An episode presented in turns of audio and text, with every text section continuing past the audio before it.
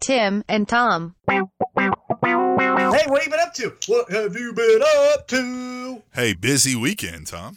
I did. Mine, I bet, was busier than yours. All right. So Saturday we cleaned and organized the house, and you know what I did? I organized the garages, plural.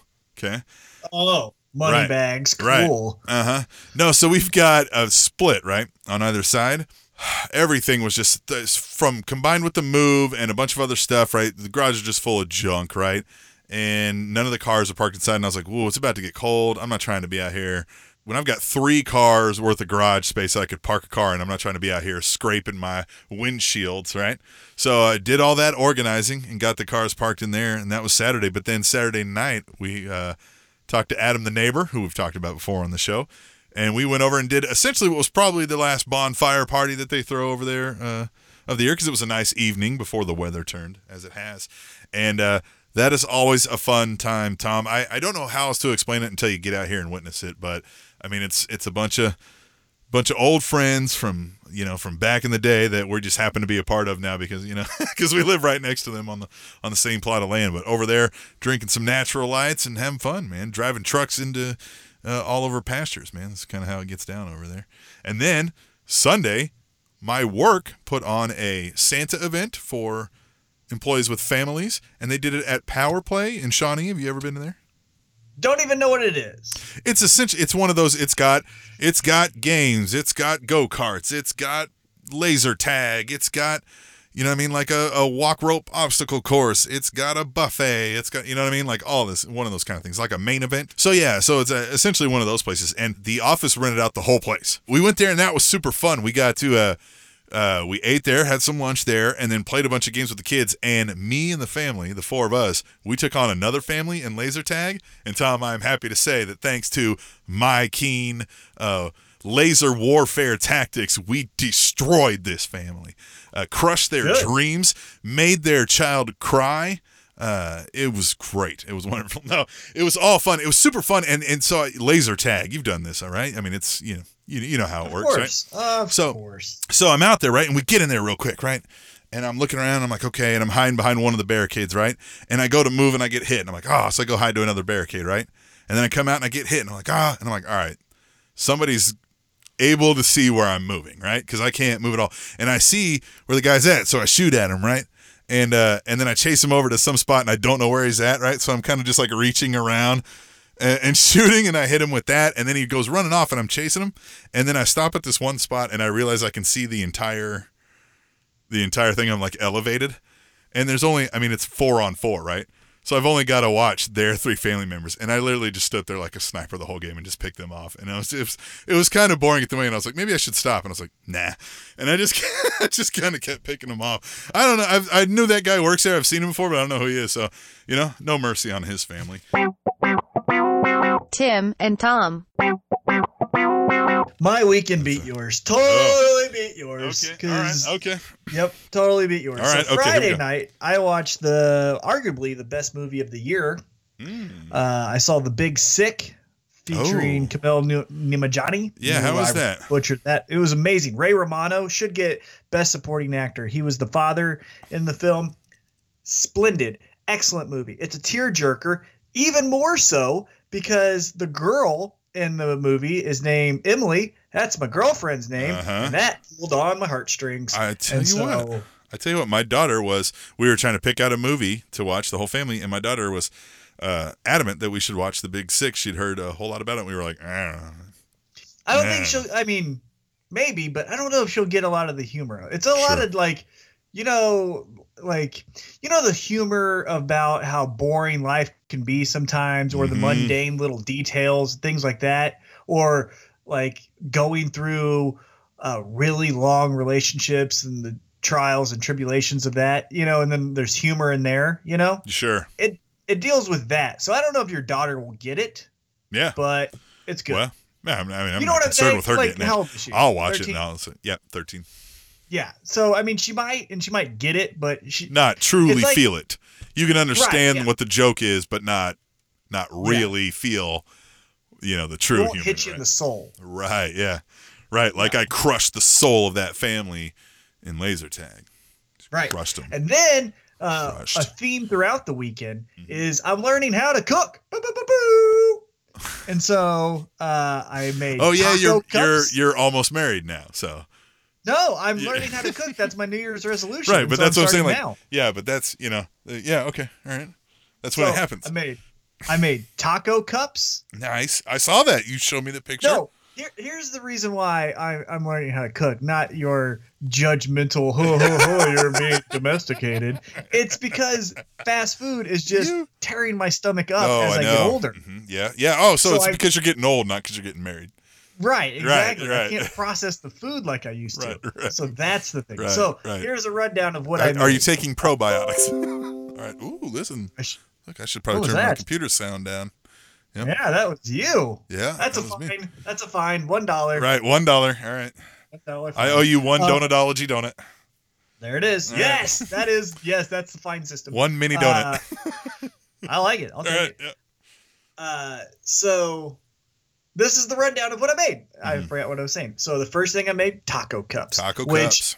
it's you make it in like a muffin pan and you basically just put a taco in the muffin pan. It was really good. Mhm. Except for I think I made the tortillas a little bit too big because then they folded over each other. It didn't look as beautiful as like theirs did on the uh, the picture, but I. Oh It yeah, tastes- sure. No, it takes a while of doing something right. The first time you do something, it never looks like the Right. Second one I made was chocolate peanut butter uh, pancakes, and they were amazing. Yeah, that Fun sounds good. fact: I misread the first batch, and I put one tablespoon of salt instead of one teaspoon of salt, and it was horrible. Brr, brr, brr. That was the first mistake. yep. Yep. But then I redid it. I got mad at myself. I walked away. Then I came back, tried a tip number two, did it well. It tasted great. Okay, so wait. Then So wait a minute. Hold on. Did did when you're getting mad at yourself, are you like hitting yourself with a with a spatula covered in pancake batter? Are you mad? Are you like hitting yourself in the head like stupid Tom, stupid Tom? Like how how does that look? I hammer fisted the bowl. does it like splatter everywhere? Yeah. No, I, what- I mean I put it to Okay. the side, put a dent in it. Right. Yeah. You just, oh, just son of oh, a bitch. That's what I said. stupid. Make Yeah. these abbreviations more user friendly. Yep. Right. Totally misread it. So uh chocolate peanut butter pancakes, that was yeah, two. that's good. That sounds good. Third thing I did was a glazed pork chop. Now this glazed pork chop was fun. Yeah. So what I did, so what you do is you put like paprika, you put um, some black pepper, you put um, uh, what else did you put here? Let me look it up real quick. Uh, you put like some kick into it, right? Sure. You Right. Yeah. Yeah. yeah. kick. Spice it up a little bit. But then when you cook it, as you put it on the skillet, you put brown sugar over it. Mhm, mhm, And then yeah. you're putting the brown sugar Right. on it, and then you bake it for 30 minutes. Right. Woo! So you kind of Made encase 10 of it. Yeah, you kind of Yeah. encase the spice under the sweet stuff. Yeah. Yeah, Yeah. made 10 of those. That was very delicious. All right. Um, then I made almond crusted Parmesan salmon. Ooh, listen to you. Yeah, right. it was good. So we'll take a table for two uh, tomorrow evening at at, I'll make you something. at, yeah, at Chez. Tom's. Chez Tom's. Right. The next thing I'm going to try to do is one pot hot dog pasta. Hot dog pasta. Yeah, sounds fun, doesn't it? Nope. You don't like hot dogs? Not really. I mean, I, I you know what I do like a good like um, well, uh, you know, like a good stadium dog, yes, uh, but typically more like a, like a bratwurst or something, but not not a standard like American, you know, Oh, you don't like Heinz- American stuff? What are it's you, not even just, it's not even just that it's just that yeah it's that process uh, like an oscar mayer you know standard hot dog from the eight pack i'm now i'll pass Well, almost every you time go enjoy your basil. We'll be over here having the hot dog Oh, pasta. i'll just take the So- hamburger i ain't trying to have the hot dog that sounds like you threw hot dogs in spaghetti Yeah, and it tastes amazing. It probably Well, tastes hopefully like- it will. Yeah, it's gonna taste great. right I got it. I got it from a cookbook. It's not like something I just came up i with. Not, yeah i understand that yeah, it's not like a drunk just "Ooh, let's put this. in was it the jeff foxworthy cookbook no? Uh, and then okay, no so that was right that was a theme throughout the weekend. So I did that. I also saw The Big Sick, and then Saturday night, as we talked about last week with our guest Anthony Sharkbait Gutierrez, I went to Kansas City Fighting Alliance and I watched him uh, fight in the co-main event. Overcame so much adversity. First off, uh, hands shivering, couldn't eat any food, uh, sick as a dog, discoloration. Just did not feel well at all. He said he ate nothing the day of. Couldn't. He woke up two hours before he was supposed to fight. Wow. Like just in a just had the worst body flu. so that came on after we talked to him then because he was feeling No, great. Oh. well, he was sick before, and then yeah, then he had a couple days of like, hey, everything feels good, and then it was nope, I feel like hell. So he fought with that condition, won a thirty to twenty-seven decision victory over his opponent, beat the tar out of the poor bastard's front leg. I mean, kicked it to where it turned five different shades of purple and black. And so that poor guy, because I was thinking about it. Look, think about this. That poor guy today, we're recording on a Tuesday. Think about it. He fought on Saturday. He fought a guy who has a head cold and a flu. So now he can't walk and he has the first onset of a flu. Right. What a crappy week for this guy. Yeah. And so- Not only did somebody give you the flu, but they beat the crap out of you and gave you the flu. Right. So that sucks. Oh, it was yeah, a great event, though. Uh, if you do like the cage fighting, I definitely recommend going to it. Uh, there was a lot of other good fights there. Um, well, and listen back to our last episode when we talked to Anthony. Uh, you'll get some insight into, you know, MMA training and how he handles his career with his pro wrestling and all that stuff. It's a good one to go check out. Definitely. And then uh, on Sunday, I went to the Kansas City Public Library, the central location, and I saw retired FBI agent William Ouseley, I think is how you said his name. Uh, and he talked about the history of organized crime in Kansas City. He actually was one of the officers that took down Nick Civella, like the last big Kansas City mob boss. He Mhm. was. There's a picture of him putting the handcuffs on Nick Civella. It's amazing. Uh, another cool thing about the event, it was on C-SPAN. So I was at a C-SPAN event. Huh? What were you doing? Yeah. Which evening? Which evening was that? You were, Sunday? You were uh, beating up on little kids. Way to go. Uh, well, no, that was Sunday afternoon. Sunday evening, we we, um, I think we just got more of the house ready, got everything. Yeah, I was pretty I was I was listening to the FBI agent talk about the inner workings of the Kansas City mob. Mhm. Fun fact, Mm. uh, Las Vegas put out a blacklist of 11 people they did not allow in the city to gamble. Uh huh. Of the 11, 3 were from Kansas City. Wow, listen to that. Yeah, look at that. Kansas City pride. Good at gamble. All right, so maybe you had a cooler weekend, although I still feel like I had a cool weekend. Uh, You What- stayed at home. You, you Uh, left once. I totally beat you uh, this weekend. uh, oh, we got a lot of, uh, you know, for our mental health and our preparedness for the winter coming up. Uh, we got ourselves very prepared. We had some fun times with the neighbors, and then we uh, uh, did the power play, uh, which was fun. You know, I also uh, got uh, thrashed fairly handily from uh, uh, Swim Trunk in the Pop-A-Shot. yeah, that makes sense. Yeah, he was he was draining it pretty hard. He was hitting him pretty good, and uh, so then uh, what I did was I stole one of the pop shot balls, and we did a little uh, dribble and dribble defense practice, and uh, then I schooled him in that because you know I had to somehow assert my dominance over him.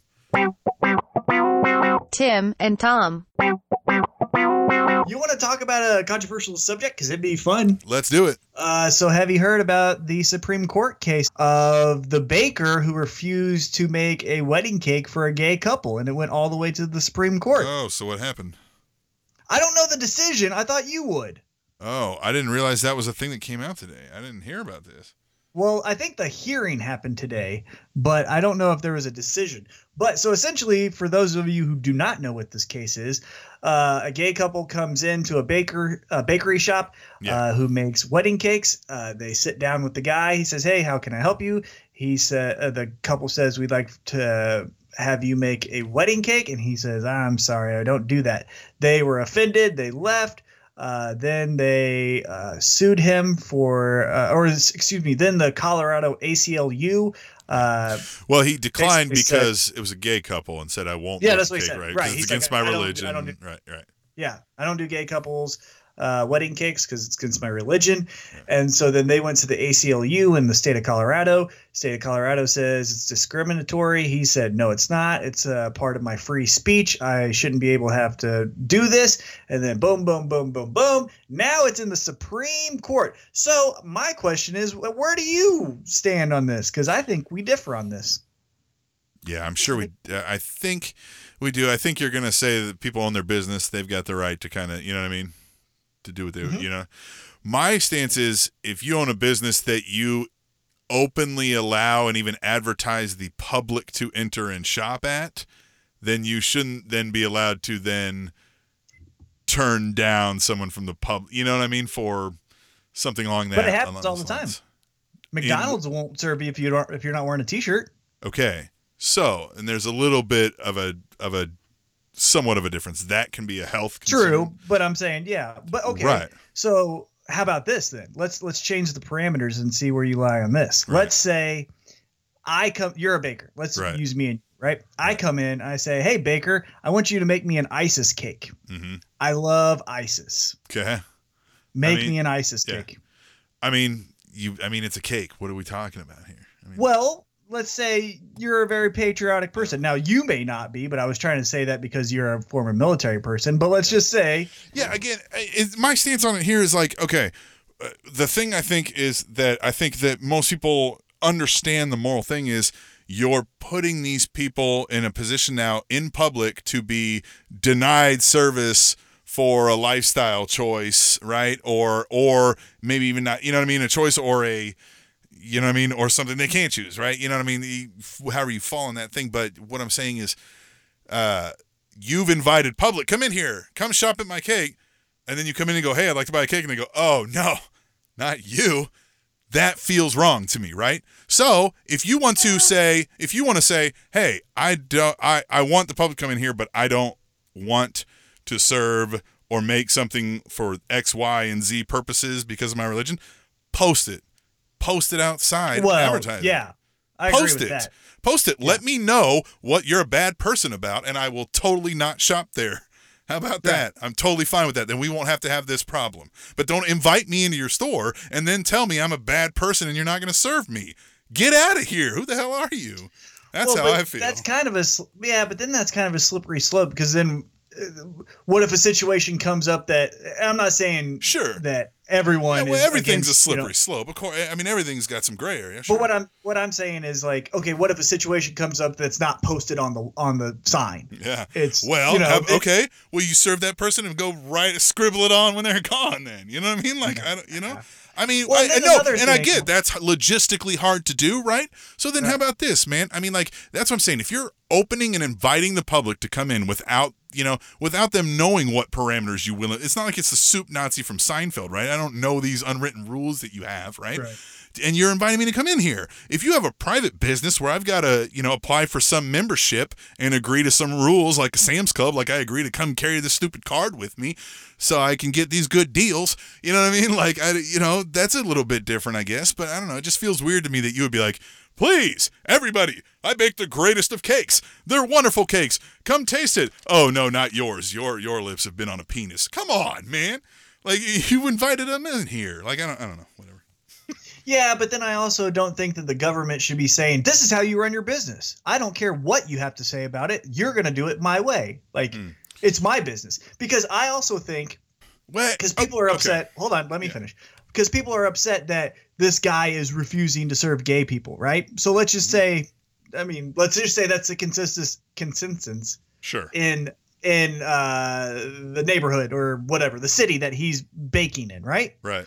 Well, well, then let the free market handle itself. And if he sucks that bad and people are so upset with him, Mhm. guess what happens? Then he goes out of business. You don't Yep, have to say, yeah. no, you have to do it my way. That's not always true. That free market argument is a, a there's plenty of ideals where that free market idea of well, if he sucks and he's that much of a of a bad person, then his business goes away does not happen in practice the way they say it does all the time.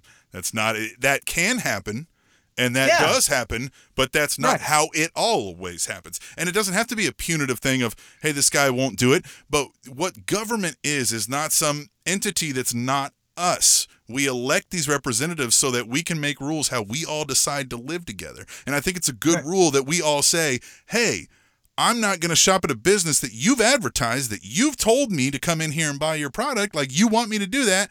And then you don't tell me, oh, but when you get in here and I ask for an order, that you're going to say, no, because of this, I'm not going to serve you. Like, you know, you know what I mean? Like that's what I feel like is an okay thing for us to say to each other. Like I'm not going to publicly embarrass you because I don't agree with your damn decision. Now, if you want to pre-warn me, Yeah, but then you know, if you want to tell me no gays, but you know what I mean? hard. But that but that's so hard. Well, Like I okay, said, you can't but the onus shouldn't be on the person who's coming in shopping in a place that you've opened up for business to the public and said, "Hey, you didn't make this like straight Catholics cakes or us.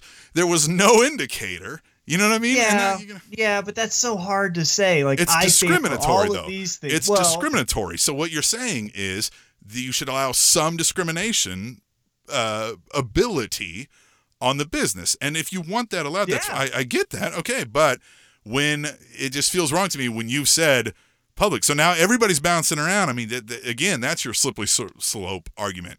You never know what business to come into now, and I don't. Hey, is it okay for me to shop here? I mean, I'm middle aged and white. Are you okay with that? Like, I don't. Just seems. I weird. mean, I kind of feel like that's how it is already. But I feel like if mean? you're open to the public, to me, ideally, eh, you know, I mean, as a as almost as an ideal, you've opened up to the public and invited anybody passers by to come in and shop there, then you shouldn't then be allowed to tell them to get out of here. We don't serve your kind here. Well, I, yeah, because then you know I still think you should because then what if what if I come to you and I'm super like I want you to do it this way like what if I'm a head case? Like with let's keep on with the with the wedding cakes right? Like Mhm. that is a process. That's not just a I show up on one day and then I show up on another day and we're done. Like there's a I want my details here I want this to be that you know what I mean? It's a process it's a collaborative process right? So what if the customer is just being the biggest jerk possible and you're like I'm done. I this isn't worth my time. You, what what I'm charging this person and what they're doing to my business mm-hmm. isn't worth it anymore. Well, that's a little bit different because you've already established in an engaged relationship and you were already attempting to serve that person, and then things went sour because, you know what I mean? You do Right, but they could easily say I gave you my money, so do my job. Yeah, well, That's I mean, what I'm that's again, but that's also a matter for the courts to decide, and then they can determine. You know what I mean? And that's where Right. the that's where that government thing comes in again because we've decided that's how we'll determine these things when they can't handle it on the ground between themselves. Yeah, I you know that, and I also think, I mean, I don't know, man. Whatever. I mean, we can go a lot more deeper into that. Well, Uh, because I also think with how we say capitalism is a free market, that's where I go back to, and I know you said it's not always the case, but it can be. If the person is such a jerk, they'll go out of business. Yeah, but there's Like- also well, but that's not the case necessarily because there's super many instances where some people have certain and that's that's in that instance of a singular business, right? I mean, mom and pop cake shop, right? That Or that's or, highly like, affected. location. That's highly Look- affected by you know how they treat their individual customers. But like a Papa John's, you I bet you a thousand people a day at a Papa John's have a horrific experience, and Well- Papa John's keeps chugging along and selling pizzas. You know what I mean? Like it don't. Well, hold on. From a national standpoint, uh, yes, but there is definitely word of mouth where it's you know the one on 13th and Main. I, I don't know if there is one on 13th and Main. I was just using that. Sure, example. right, yeah. The one on 13th and Main has a jerk for a general manager, so we don't go there, and then that one goes out of business. That's what I'm talking about. That's how I think the And free market works. Yeah, and it can, and it can, but it. I mean, again, it doesn't always. I mean, you know, some things just like that happen. But and again, I don't necessarily care that that person who hates gay people for whatever, uh, I'll call it dumb reason they have, uh, they, you know, like I just, I, I just don't get it, man. I Well, just, I like, don't, well, I don't think they hate the person. well, but they whatever. Like I, I won't. Yeah. Eh, like uh, you you have no clue what the rest of your people are doing, and like uh, you- it it hmm, I don't know, man. It, it gets to me. I just don't feel like you should like you should be able to tell people to get out of here based on something like that at all. It didn't have to be with how they're how they're being a rude customer. Didn't have to do with them, you know what I mean, being a health hazard. Didn't have to, that, you know what I mean. It's just this like, you know, I don't know. Everybody's making Yeah. a, a political statement through stuff like that lately, or a religious statement. And a lot of people need to get over their own beliefs, for one, because people are more important than beliefs. So Sell those people a cake Yeah, and shut up. and Get on with your day. No, I don't. no, know. I don't. Yeah. You can't say. Yeah. No, you What? can't. You can't say, "Hey, the core of what you think you are, you have to get over because someone else." No, I don't think you have to get over it, but I ha- I want you to think that people as human beings are more important than the book you read that told you gay people are yucky. Yeah, I do want you to think that. Yeah, I absolutely do want you to think that. Not Yes, in I this do. instance with Yes, cakes. I do. No, Yes, I do. What with, with with, kids? What? No, with, not with cakes. I'm saying now, Oh, if it's like cakes. save this person because you're a doctor, that yes, but you know what I mean. Like I don't agree with the like. I'm making this up. The Muslim faith, and I'm a doctor. I'm gonna save the Okay. Muslim person. But if I don't want to serve, But it's not about cakes. It's not about cakes. It's about a human experience coming into this business that's advertised, come buy my cakes. And they came in and said, I would like to buy a cake. They did everything you asked. And then you went, oh, wait, for you two? No, get out of here. You've now degraded these people in public. You've now ma- tried to make them, uh, you know what I mean? Like it's, it's, you've done that. And Yeah. you opened this business and said, public, come shop here without prior known restrictions. And then publicly done that to them. And I think that's wrong. yeah. That's- And now I agree with the whole. If, if your one stance, let let's for example just say your one stance is no, fill in the blank. Right. then yeah, you should post that. Now, if you have a list, well, then maybe you should just be advertising like we are specifically this. Right. But or just not Yeah. be opening a business to the public if you don't like the public. You know what I mean? well, who likes the public? Well, but exact. I don't like the public, but you don't see me out here with a storefront inviting them in front of my face. I just want them listening to my voice on my podcast.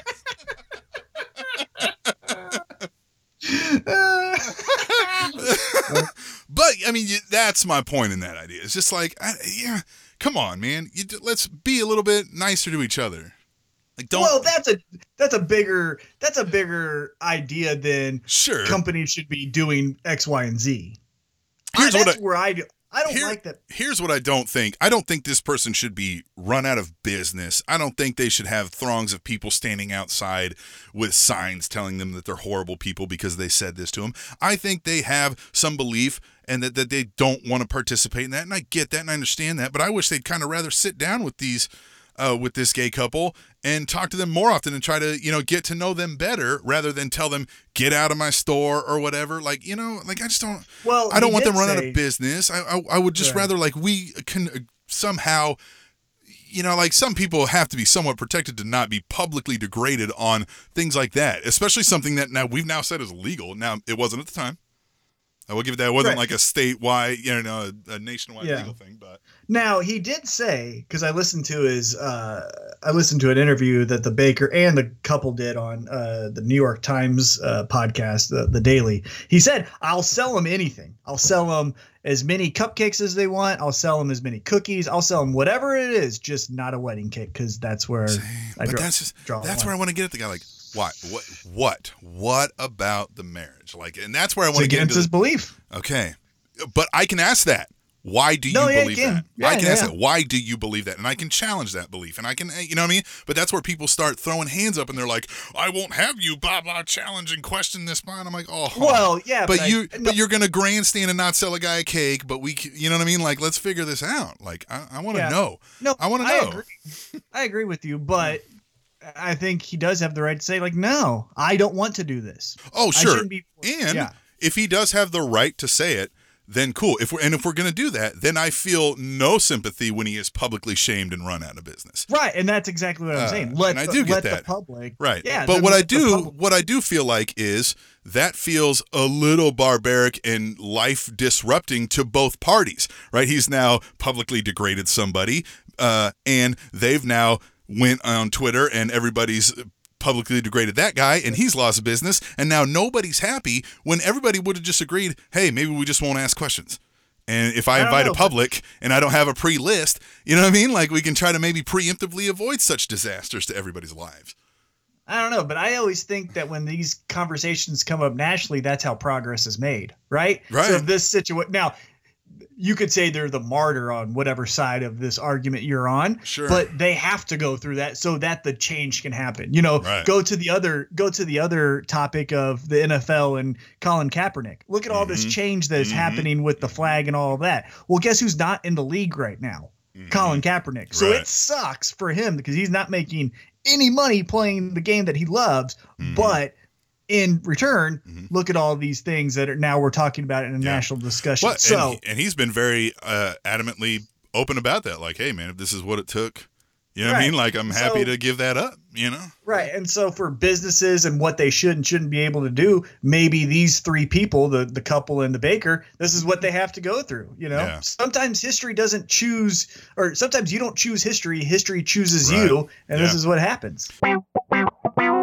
Tim and Tom. I like nutcrackers. Heyo. Do you have a nutcracker?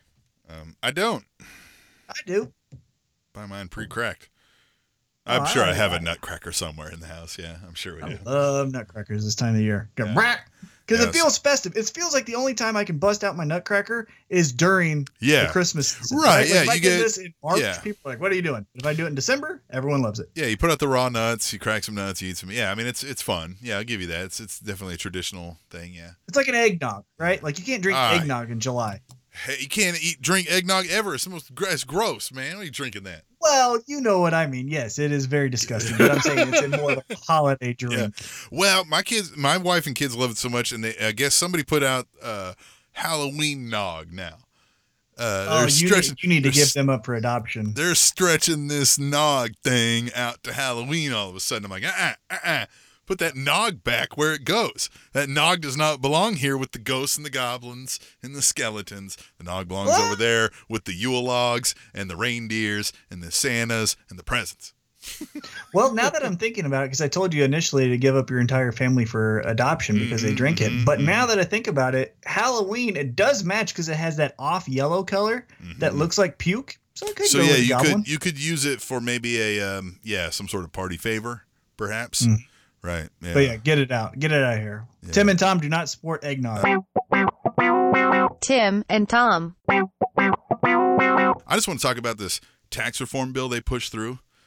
Uh, that's been all in the news, right? They did it late night, gave everybody one hour Oh. to review. No, no, no. Yeah. Yeah, be specific though, because one thing that I hate about how the news has reported this is it wasn't early in the morning. Early in the morning is when the sun's coming up at six a.m. Right? Yeah. No, this was late at night Yeah, this was yeah, late it at was night. 2 a.m. Right. Yeah, two a.m. dead of night. That's Yeah. when it passed, and Yeah. it had. Yeah, again, I okay. don't care. Now I don't care what side of the, the thing you're on. None of this this 500 page thing coming through with an hour at 2 a.m. with have you seen the pictures? Scribbled, hand Mm-hmm. scribbled notes that are illegible on it. That should not be allowed to happen. Period. Period. I don't care what bill And it is, who's bringing it in. it- nothing. That's not allowed. That's stupid. Sorry. Yeah, and some of the uh, copier didn't catch what the bill says, so you have a bill that's half written. Yeah. No. That's again. Thi- this is again okay. and I know government can be intrusive, and government can feel like this thing that inflicts rules upon society, right? But again, the beauty of our system, in theory at least, is that we are supposed to elect our representatives. How do we get enough of it? If you poll 100 people, 95 out of 100 are going to tell you, yeah, that's stupid. I don't care what side does it, right? How do we get enough of those people together to go to make a big enough statement to these representatives to make them pay attention to that?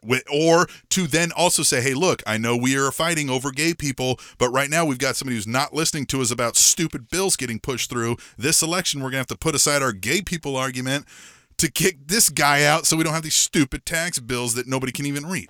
Like, how do we amass enough of that? Like, I just don't. Well, because information gets muddied, right? So you could do that, but guess what? The other side, it, it could be Democrat to Republican, Mhm. Republican to Democrat. You know what the other side's going to say? And they've already said it before in the history of paying attention to politics. Well, those are paid protesters. That's not really the public. Those people Yeah. are coming because they're paid. That's been said since the 80s, you know, Yeah. from both sides. So, yeah, get 100 people. They're very passionate about tax reform or citizens united or gay rights or you know fill in the blank and the other side will muddy the information and confuse people that's the hardest part then the hardest part we're getting really big picture here i believe the hardest part is trying to decipher through a 24 hour news cycle that says here's a story here's a story here's a story here's i just saw before we started taping or started recording this podcast about Apu you were from the simpsons you know? Yeah, yeah. it's a racist stereotype and he needs to be changed and that is what helps society. That is what is needed now from writers on a 24 hour news cycle Yeah. but that's not even a thing. No one talks about that. That's not that's never been controversial Yeah, nobody's know what I ever mean? brought that up. Yeah, that I've heard of. but because of a 24 hour news cycle we have to have content so now we have to have an opinion right so now you automatically thought well is that something bad is that something good that when you're never even thinking about it but that's what happens and so just- again get the 100 people bring them to government and guess what i'll come up with a story that says 60 of those people are paid and this is who it's from it's dark money blah just- blah blah and now you're confused I just want everybody. It, it's very evident, right? Okay, if this is supposed to be the government that represents us, do you think nary a one of those people is representative of your life at all? They're all this uh, suit wearing, rich, uh, backdoor politics people that are out there. Now, where are our? They're all career politicians or businessmen in politics. Where's the scientists? Where's the policemen? Yeah, I guess a few policemen get in there. Where's the fire? Where, where's these people from other walks of life getting into this? I almost feel like there should. I, I'm a definite favor of the term limits idea when you get into mm-hmm. levels of things like that in Congress and stuff. But like, just man, this is clear, man. These people are, and and you read some of the stuff. They're sneaking in big money for donors and things like that, and they do it on both sides of the things. We are bought and paid for, and everybody recognizes that, and everybody says that on every side of the political divide that you can find. Libertarians say it, uh, Bernie Sanders folks say it, standard Democrats say it, Republicans say it, right? They all say, "Well, the money's all the in, in politics is the problem." Well, man, then we what do we do about that? Why is everybody still arguing about guns and gay people? Like, why are we not fixing the root problem that we're not going to fix any of these other problems if the decision makers are all selling out to to everything going on? Like, how do we Well- fix that problem? I, Well, it already went to the Supreme Court and it, it was passed because they said governments are individuals. It's called Citizens United. Uh, Justice businesses, Chief Roberts. the- yeah, yeah, businesses. businesses. are individual. yeah, but again, That's what it was said. but again, uh, okay, we can still we still make our laws, right? We can still get enough people voted in with enough of a mandate to say, okay, that's still got to get fixed, right? They can still pass a new law that could be held up by the. I mean, like you can still do it with enough votes. That's the supposedly the beauty of our system here, Well, yeah, it's supposedly because Right. yeah, it's not that way, right? Like, right? But how do we get it there? That's Well, through a process of effort and time and paying attention and sacrificing to Yeah, get even no- more bigger picture. It's it's stop watching Keeping Up with the Kardashians or Monday Oh, Night Football man, yeah. and understand that your politician voted that uh, it allows corporations now to dump their waste in rivers. Yeah. Or you know, it's that. But what do you want to do when you get off at five o'clock? Do you want to go pay attention to the bill that's going to be uh, presented tomorrow morning, or do you just want to veg out and say, "I want to watch half naked men play fight in a wrestling ring"? Yeah, it Right? does feel like there's got to be an easier way in 2017 to at least get more people uh, involved and engaged. Uh, you know, I don't know. Oh well, there's plenty of political apps, but again, it's all about what is what are you ranking, right? What are you ranking? Are you ranking you, or are you ranking bigger picture? Because a lot of people say, hmm, "That's not my concern. I don't care." Yeah. Or how can we all like idly by uh, or sit idly by and watch the FCC announcer like, "Hey, we're gonna break up the internet, and make you guys pay for it like you pay for cable TV now, all right?" And everybody's like, "No, no, no, no, no, no, no, no, don't do that." And they're like, "Oh yeah, no, yeah, we're gonna do it. It's for your own good." And everybody's like, "No, don't do it." And they're like, "Nah, we're just gonna, yeah, we're just gonna do it." Well, like, how does this happen? they told you. Yeah, well, because they told you, and they tell people who will listen. The people that are saying no aren't really saying no. What they're doing is they're being told by the opposition to be louder because even, there was 700 comments and calls the night it was announced that the FCC was going to break up the internet, and they deemed that only 10% were actual valid calls, and the rest were bots Mm. from, uh, you know, automated systems. Now, do you know if that's true or not? No, No, no, you don't yeah, know. sure, no. But you know who has the information to tell you if you if that's true or not? Them. And so, what do you believe? See again, that's what's hard about this whole system. Ah, hey, guess what? I'm a chef. Well, hopefully they'll uh, they'll offer some great podcast packages, and you'll still be able to listen to us Yeah. right here on Tim and Tom. Who knows? Who knows? Maybe you'll have to pay five ninety nine a month. Uh, you know, in, in advance of that, maybe you should start practicing and uh, uh, donate that money directly to us before the government gets their hands on it. Tim and Tom. Stay tuned later in the show. We've got Ryan Wachowski of 610 Sports Radio to give us a little sports update. We do these every once in a while. We did one recently with Nick Jacobs. That'll be fun. Yeah, and sports uh, is moving uh, at a fast pace every single day, so it's good to keep you up to date on the new things that are happening with the local sports teams. And we will talk to Ryan and uh, see what his thoughts are on the current state of affairs. Yeah, and we'll see. Uh, uh, we- we've we've decided, and we'll talk to Ryan about this a little bit. But I think we've decided it's my fault that the Chiefs suck now. It's your fault for a lot of things, uh, sports included. Yeah, it's completely my fault. Uh, last time we had a sports update, uh, I think we said you heard it here first. Chiefs are winning the Super Bowl, and then directly after that, I mean, even days later, uh, we all know what happened. So it's my fault. So we'll ask Ryan if he'll forgive us over there at 16 Sports Radio or not. Fun fact going to the gym can increase your GPA.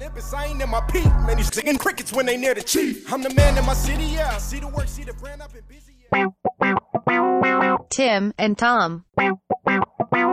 So the Chiefs are back on the winning ways. Tom, what'd you think of that? They tried their best not to be on the winning track, but they, unfortunately for them, are now apparently. I said it would be so Chiefs, so Chiefs, to, to find a way to lose that game, right? I mean, I was just, I can't- man, they tried. they tried, they They definitely so, tried. So we like to talk sports once in a while, you know, but what do we know? You know, it's not our world. I mean, we watch sports, but you know, as a as a casual fan, so we got to talk to some experts. Uh, we'll see if he bills himself as an expert. We've got Ryan Wachowski out of 610 Sports. Uh, what's going on, Ryan? You there? Yeah, I'm here, gentlemen. How are you today? We're good, man. We're good. Uh, a little excited after a Chiefs victory. It's always good after you beat the Raiders, right? Oh, absolutely. You know, I think for for a lot of Chiefs fans, there's a, there's a lot of reason for optimism after this week game. I mean, not only just getting that win and kind of getting that off your, you know, that monkey off your back, so to speak, but they showed a lot of signs of promise too. I mean, Kareem Hunt was able to top over 100 yards. He got into the end zone for the first time in a very long time, and uh, you know, in my opinion, I think he was just kind of running with a little more, uh, a, a, just a little more confidence after he got into the end zone. So uh, Matt Nagy calling the plays again for a second week in a row as well really gave him a spark of optimism, and, and it showed kind of what he was capable of. You got to see uh, a little bit of Alex Smith. Now, there were a couple of times that I thought Alex could have taken the shot here and there and kind of tucked it and ran a little early, but uh, I, I think there was a lot of signs for optimism. So, yeah, I'm, I'm with you guys. A lot of reason to be excited after a win today. So you touched on the Matt Nagy thing there real quick, man. What, to what level can we expect that that's 100% honest? Like, what level do you think Andy Reid actually is in there, if any? Or do you think it's truly like, hey, I'm hands off, I'm letting Matt do all this? You know, I kind of sided with Terez Paylor from the star on this one, and, and the way that he had kind of see it, and you know, I I kind of see it the same way is that Andy Reid's still going to be the guy that's putting together the play the play sheet. So everything that's on there, everything that's getting ran during during the week and getting practice and getting installed as far as the game plan goes, that's going to be Andy Reid and Matt Nagy working together. Now, come Sunday, whenever Andy Reid gets ready to send them out there, that that play sheet that he's got, that's that's both of them collaborating together, and then Nagy's the guy that gets to kind of pick and choose what he's going to call off of there. So, uh, you know, Andy Reid's been a guy that's that's pretty notorious for scripting the first maybe 15 or so plays, and so you see a lot of that already. He's going to have his thumbprint on that, obviously, the first drive or so. Um, but after that, I, th- I think you are seeing Matt Nagy kind of get a chance to uh, to kind of show what he's got. And you've seen some, some some different kind of calls and some different aggressiveness down the field early in downs to where like, you know, on a first and 10 type situation, you see him wanting to take a shot downfield and kind of catch that defense, wanting to creep up and protect against the run. So uh, I think that's a little bit, again, uh, like I said, I think a reason for optimism when you see Matt Nagy being able to do that.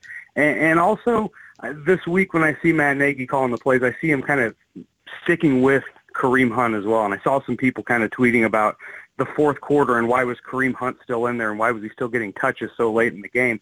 I, I, I like the fact that he stuck with Kareem Hunt. I like the fact that he wanted to stick with the run and grind it out. So I, I do think that there's a fair amount of Andy Reid in what's going on week in and week out, but I think over the last couple of weeks you've seen kind of a unique game plan that's that's kind of uniquely to Matt Nagy. Taking a step back before uh, the game today against the Raiders, uh, the Chiefs have lost four in a row. Can you explain what that was about? Because you know the first five games they look to be the best team in the league, and then they lose two games to New York Jets and the New York Giants, who are abysmal at best. How can that be explained that we beat the Patriots and Eagles, but then we look like that we don't even know how to spell football, let alone play it in four games against two of those kind of teams? Well, I mean, if I had to answer to that question, I'm pretty sure Andy Reid would be paying me handsomely for it as well. So I honestly, I feel like there over a span, there was a stretch where they didn't even have the answers. And, uh, you know, honestly, I think it came, kind of came down to a lack of focus and just kind of a, a little bit of buying into what, you know, the media was saying about you early on and, and you starting out 5 and 0. And you're right you beat two of the best teams to start out the year in, in the Patriots and the Eagles, and people think you can kind of put it into cruise control and that you're going to be able to sustain that. And I think some of the team kind of bought into that. And and you saw today that there was a different kind of focus in what they were doing. And there for three quarters, I think they're at the end of the third quarter, the the Raiders had like 110 yards or something, something like that. It was ridiculous. So you saw a, just a different level of focus from the guys today and what they were doing. And it's not that I think that had kind of, you know, the week in and week out and day in and day out type of stuff that they were doing had changed. I think that there was just kind of a little too much buying into the hype.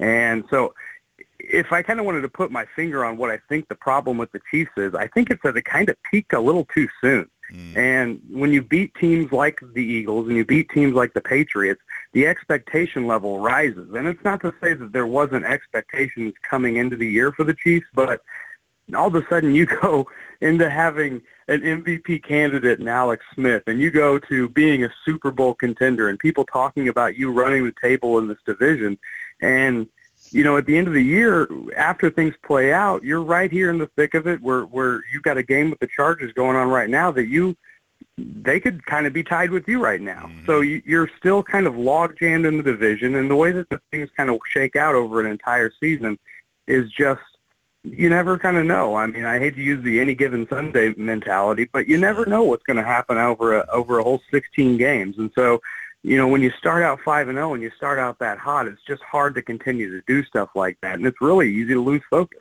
Yeah, you know, I I think we actually figured it out, and it's that the last time we had a sports update, uh, uh we made a proclamation that the Chiefs were going to win the Super Bowl. So I think we brought a curse. Tim, onto the, no, no, no. No, no, no. Tim okay. made a proclamation. Right. I said nothing. Okay, so so it's my fault. But curse aside, as you've said, now here you are. Uh, if you're the Chiefs, you're in the lead of the division or possibly you know still having to fight somebody off for it but you you're, theoretically you win that game you get in the playoffs and you've seen you can beat those teams that may lay in front of you now albeit you're gonna have to go on the road and maybe not the steelers you, you haven't necessarily beat them but you've been close and knocking on that door so it's not necessarily lost it's a harder road than you thought you were gonna have going in i mean do you think there is that ability left in the Chiefs, or are they too beat up? Did they get too far behind, and we'll just kind of, you know, we'll get close again and and fall short on the road like that? You know, you kind of want to buy in based on the fact that the five and zero oh team that started the year is largely the same team that you have now, and you know, aside from Eric Berry being a guy that you know, let's not understate the loss of Eric Berry sure. at all, but with Eric Berry being gone, like aside from him, you don't really you're not really any net negative to this year or to this point of the season. And so I think that you buying into what they did early on in the season is still is still viable, especially when you go into the playoffs and you know and you know that you went on the road and beat a team like New England. And for all intents and purposes, we all know that the AFC goes through Foxborough every year.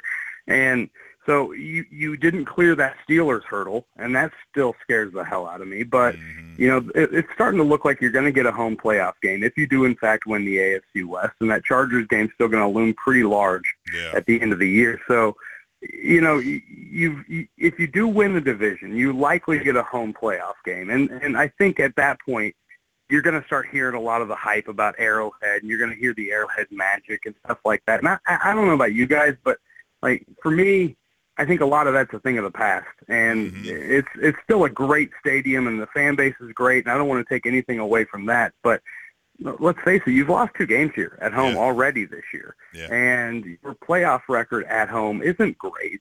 and you're going to be facing a team like it's looking like maybe it's going to be Jacksonville. And so if you've got a team like that that comes in here, that's defense is good, and I, I don't, and, and let's not even sell them short. They're great. They're a great defense. Like if they come in here and they're able to do some things, I could I could see the Chiefs getting an early departure in the playoffs.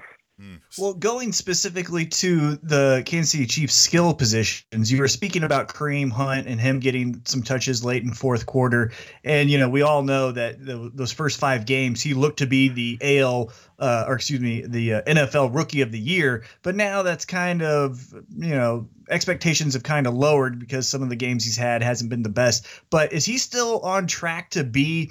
Next year starting running back because you know West today got a touchdown. We still have uh, you know with running backs, you know you could sign another one tomorrow, and then that guy's the next big thing. Is is uh, Kareem Hunt someone that we can still take stock into and like build into a uh, I guess franchise player?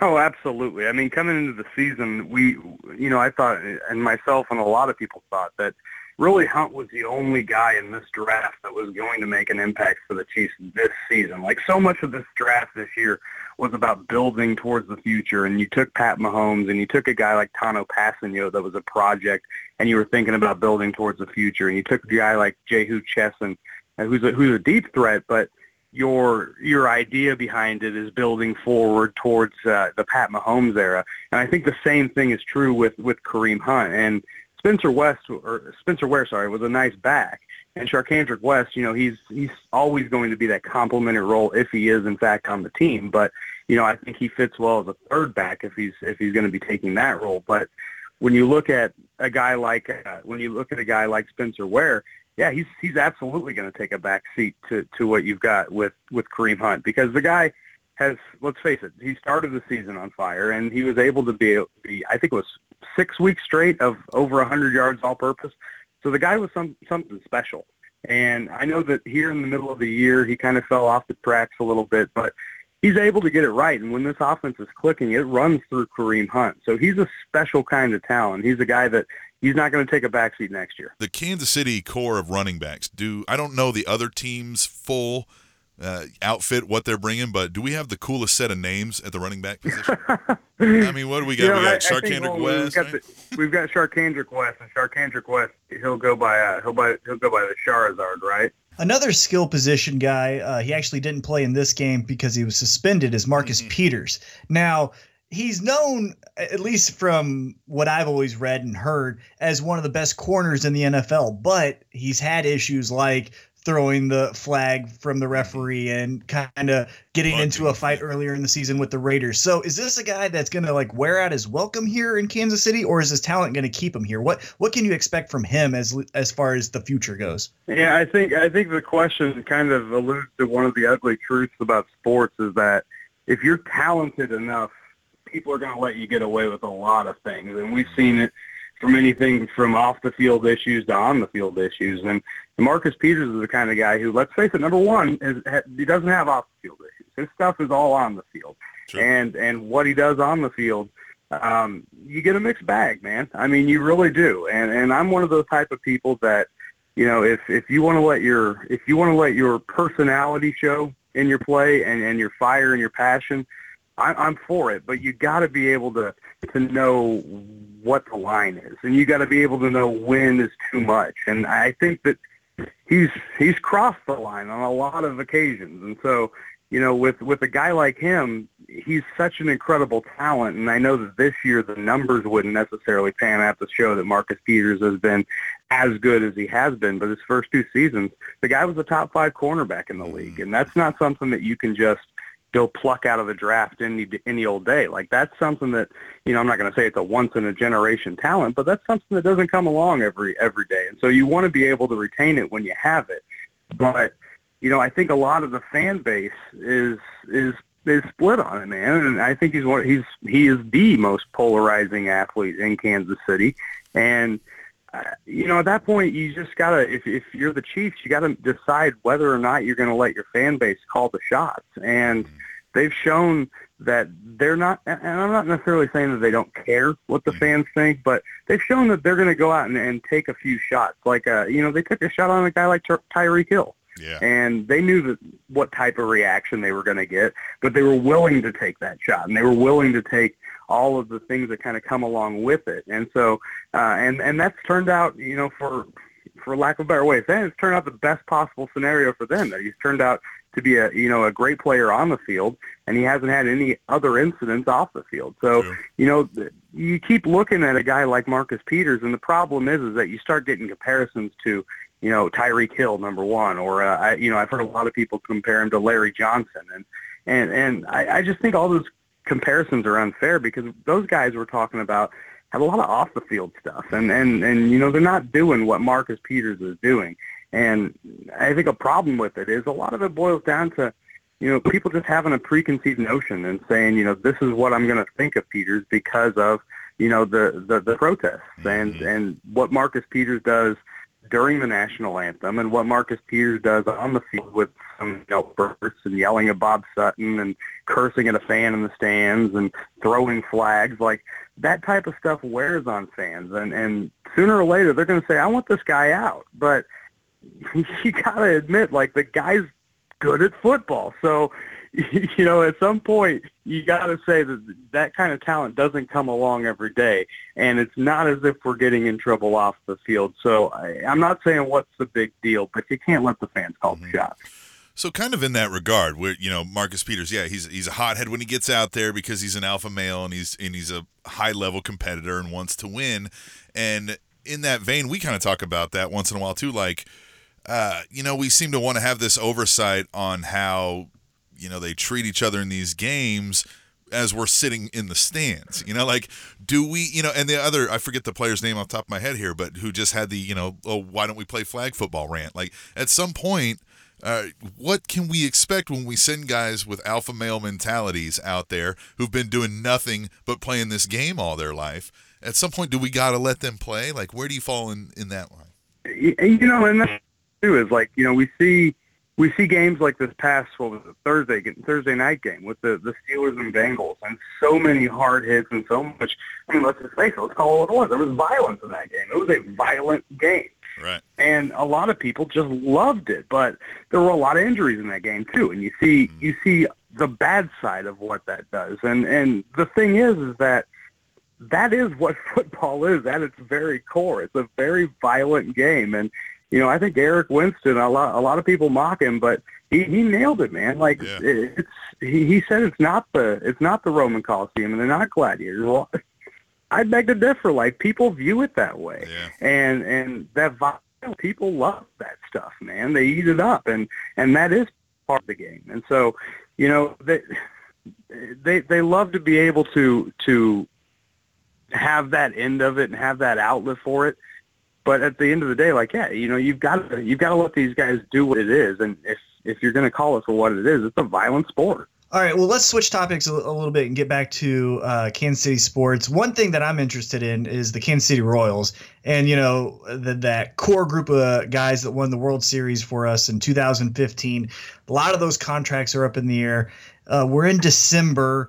Uh, is this a time that we need to start paying attention to what their moves are as far as uh, you know visiting different uh, teams like that, or is this still like a holding pattern? When can we expect basically moves from these Royal free agents? let's face it. I mean, look around at the at the other teams in the division. You've got the Cleveland Indians who have been in the postseason and near near a World Series in the last two years. You've got the Detroit Tigers who are kind of in a rebuild mode, but you've got the Chicago White Sox who have a really promising young team as well. And so you've got a lot of t- competition to where I don't think the Royals stack up well, and I think the front office kind of sees it the same way. Giancarlo Stanton, the Marlins uh, outfielder, the NL MVP, now signing with the Yankees, uh, playing with Aaron Judge. Is that a move that's going to like be earth shattering to the Royals? I mean, you said that the Royals may not be in contention, but still they're going to be playing the Yankees. Is is the Yankees now the the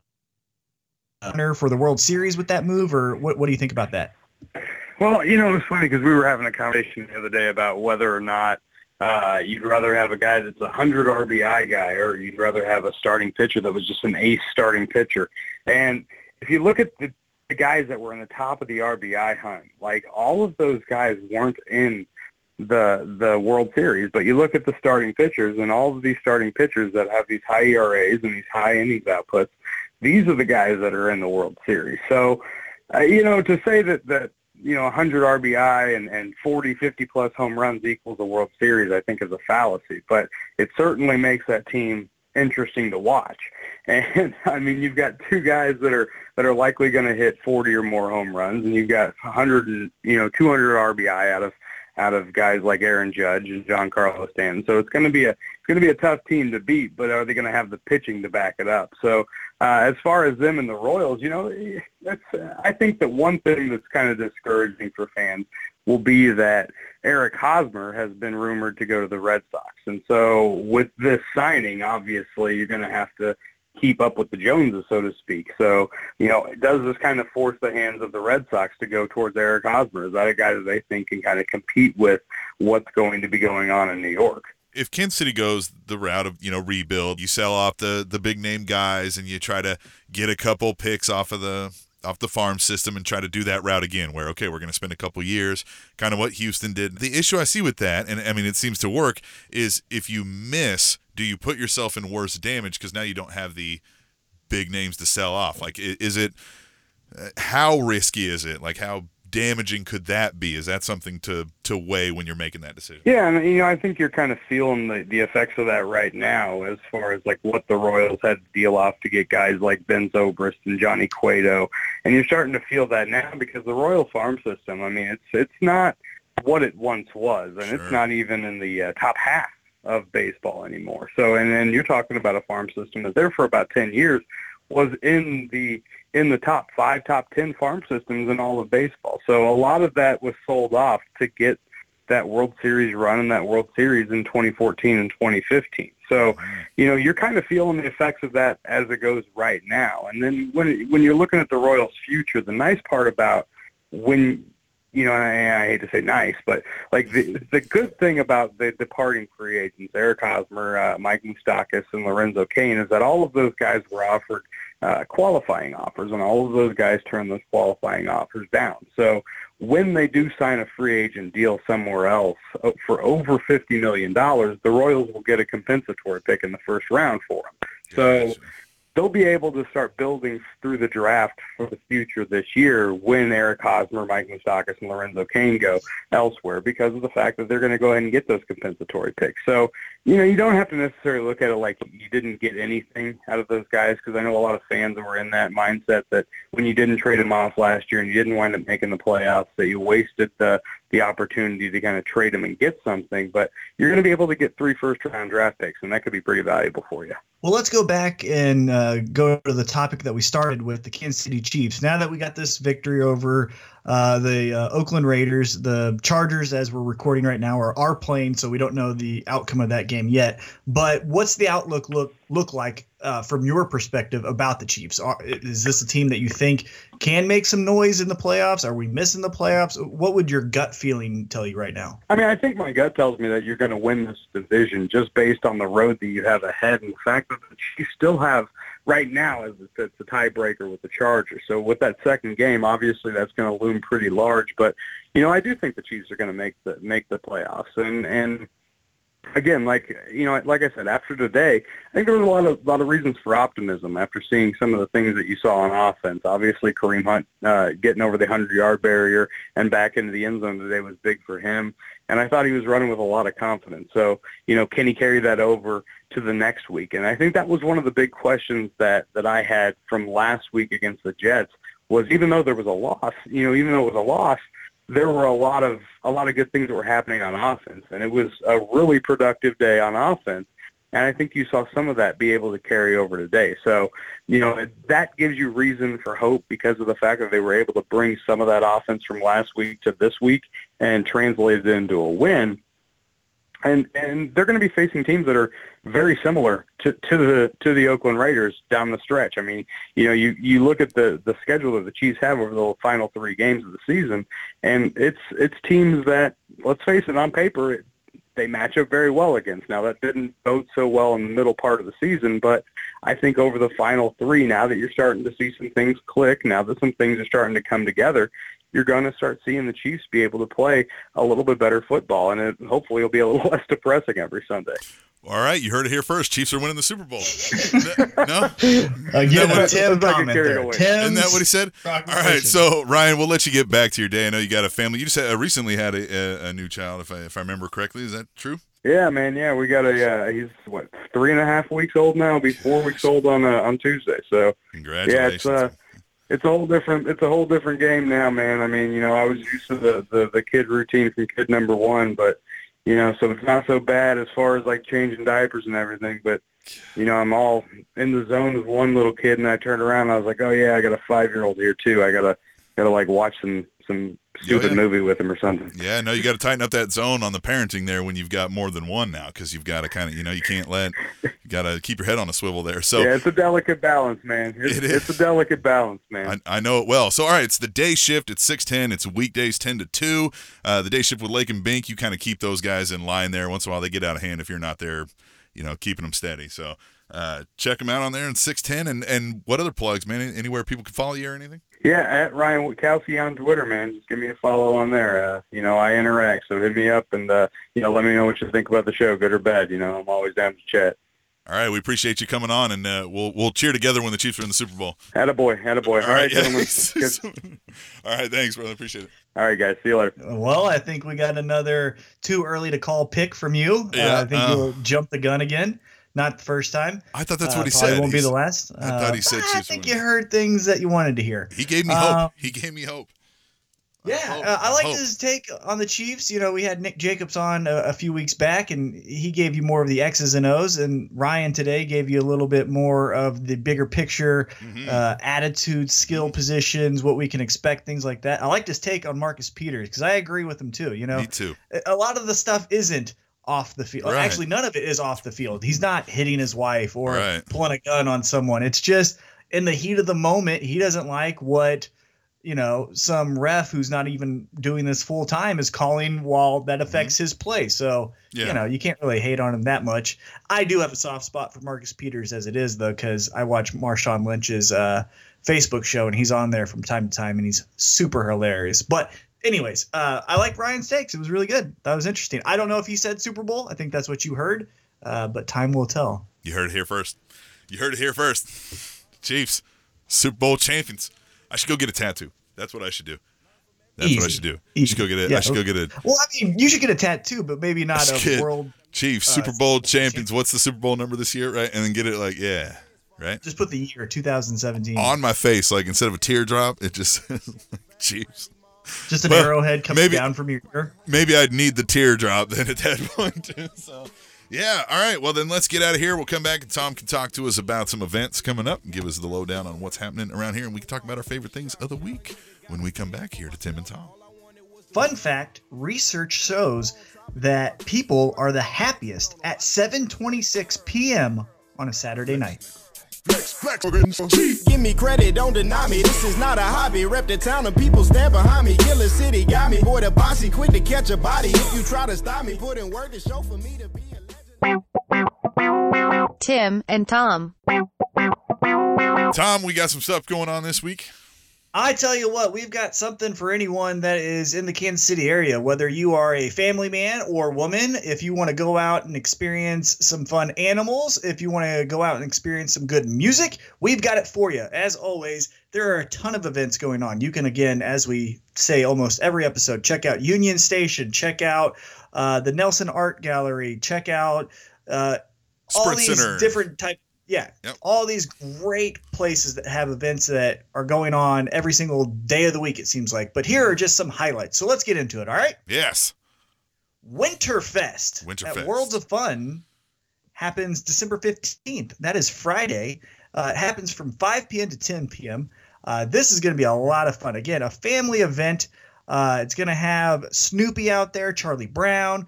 You can get some free candy. You can take some pictures with uh, the characters that they got out there. As always, they're going to have the polar bears, the penguins, uh, Mm-hmm. all the other types of animals on display. Uh, the weather I heard is going to be a little cool, but it shouldn't be too bad. I think the high they're projecting, again, weather changes every single day, uh, is going to be around the 50s. So from 5 p.m. Oh, to yeah. 10, 10 p.m., bring a jacket, bring a coat. Uh, maybe some hot chocolate, which I bet they will have served there, Mhm. and uh, check out Winterfest at Worlds of Fun. if you haven't been to one of these themed events at uh, Worlds of Fun, they go all out. Like their Halloween event, this Winterfest. I mean, th- this isn't just oh, we put up a banner sign and then we'll sell you a, a holiday themed cup. Uh, they've got characters hanging around. They've got special, you know, parts of the park cordoned off for special things. It's super fun time out there at those things.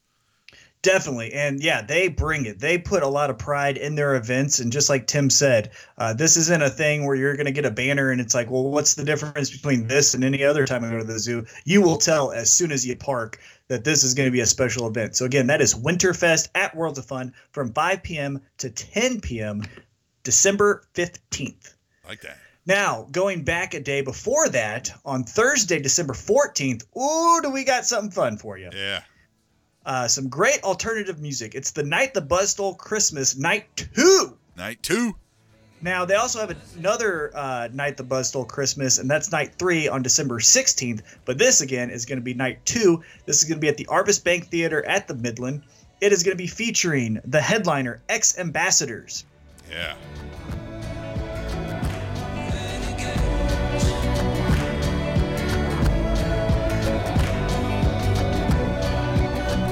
Yeah, the, uh, you've heard this probably all over your uh, local Kansas City radio if you're plugged into the alternative scene. This is a pretty popular song here.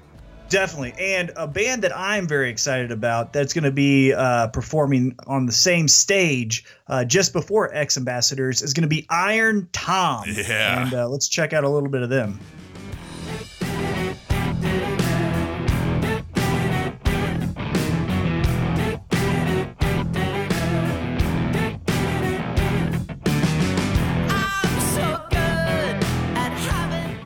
What metal Tom are you if they're Iron Tom? I am. Are you aluminum Uh, Tom?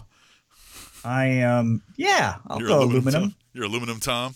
But this How is do, how do Tom. the Europeans always say it? Alu- aluminium. Oh, they say it different than us. They, I think Oh. they say aluminium. Aluminum or something? I don't know. Yeah, I have no clue. It's fun. Yeah. But yeah, I'll be aluminum. How about right, that? aluminum but yeah, Tom. Iron Tom. Yeah. They put on a great show. I haven't seen them live, but I have watched some of their uh, concerts on YouTube, and they bring it. X Ambassador's got a lot of good hits. We've played one of them, Renegade. You've heard that probably in car commercials, and like I said, if you're plugged into the alternative music scene, you've seen them there too, or heard them there. Uh, but again, this is going to be Thursday, December 14th, the night before Winterfest. Uh, this is going to be at the Arvest Bank Theater at the Midland. Doors open at 7:30. Again, the address for Arvest Bank Theater, as I like to give it to you so that you know, is 1228 Main Street, Kansas City, Missouri.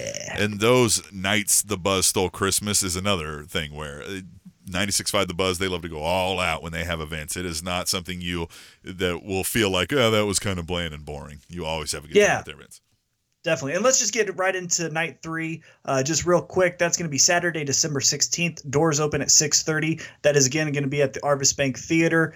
Uh, they've got Borns, AJR, Kitten, Brandon Phillips, and The Condition. A lot of good bands there.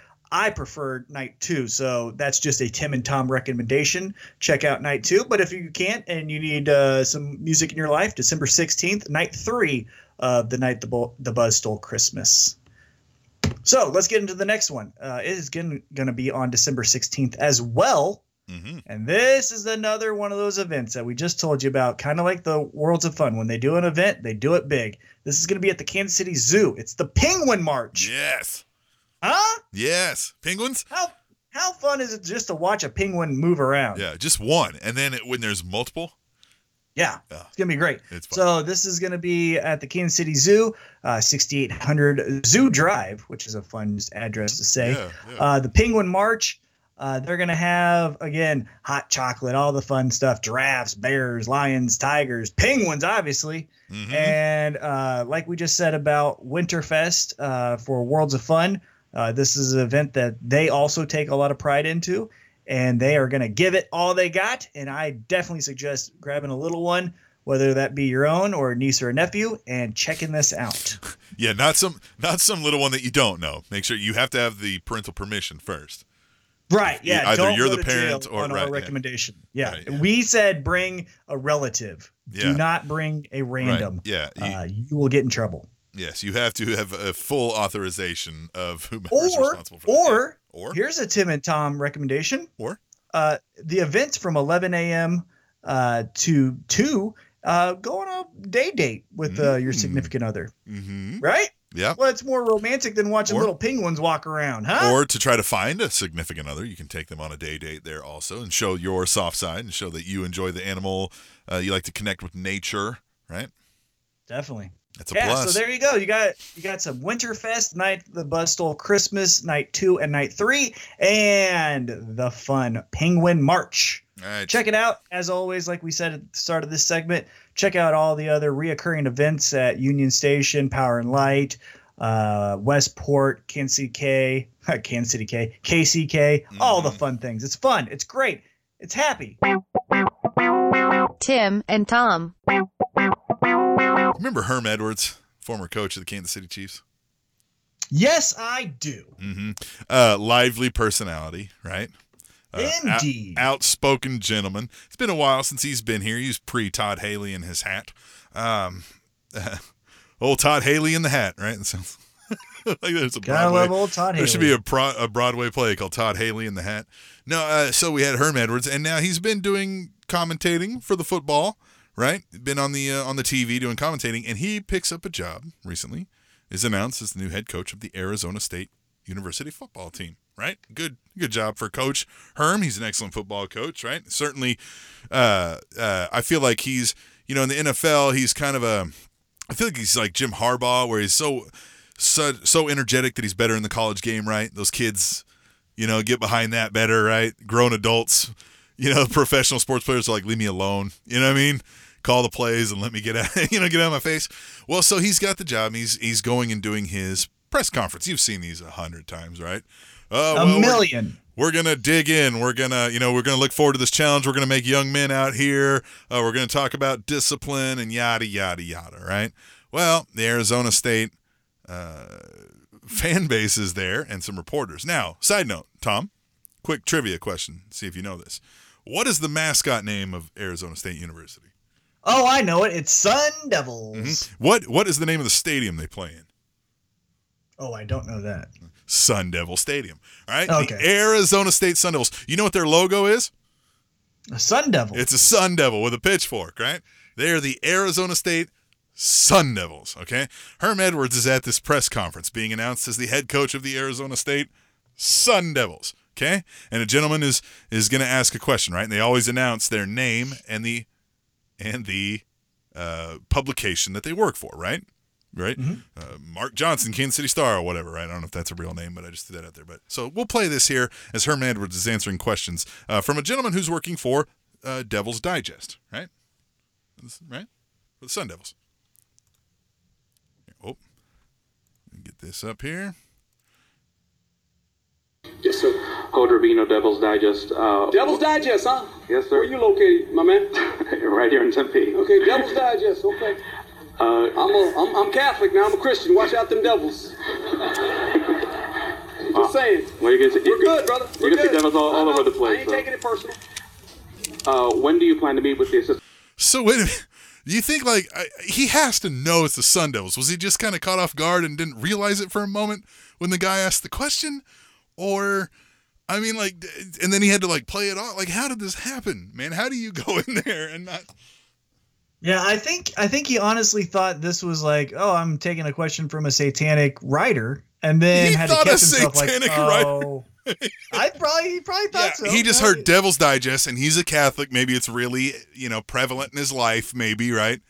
You know what I mean? Maybe he's a you know one of those guys that maybe goes to church a lot or something, and maybe he heard Devil's Digest, and his instant reaction is like, "Whoa, back off, Devil!" Right? You know what I mean? Like maybe that was it. Yeah. And uh, yeah, so that probably went over like a turd in a punch bowl uh, with the Arizona State fan base. Don't you think that was fun, huh?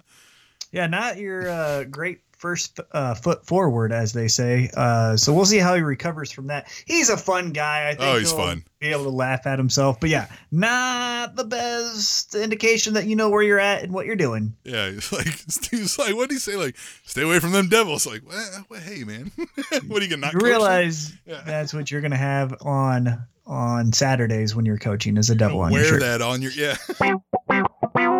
Tim and Tom.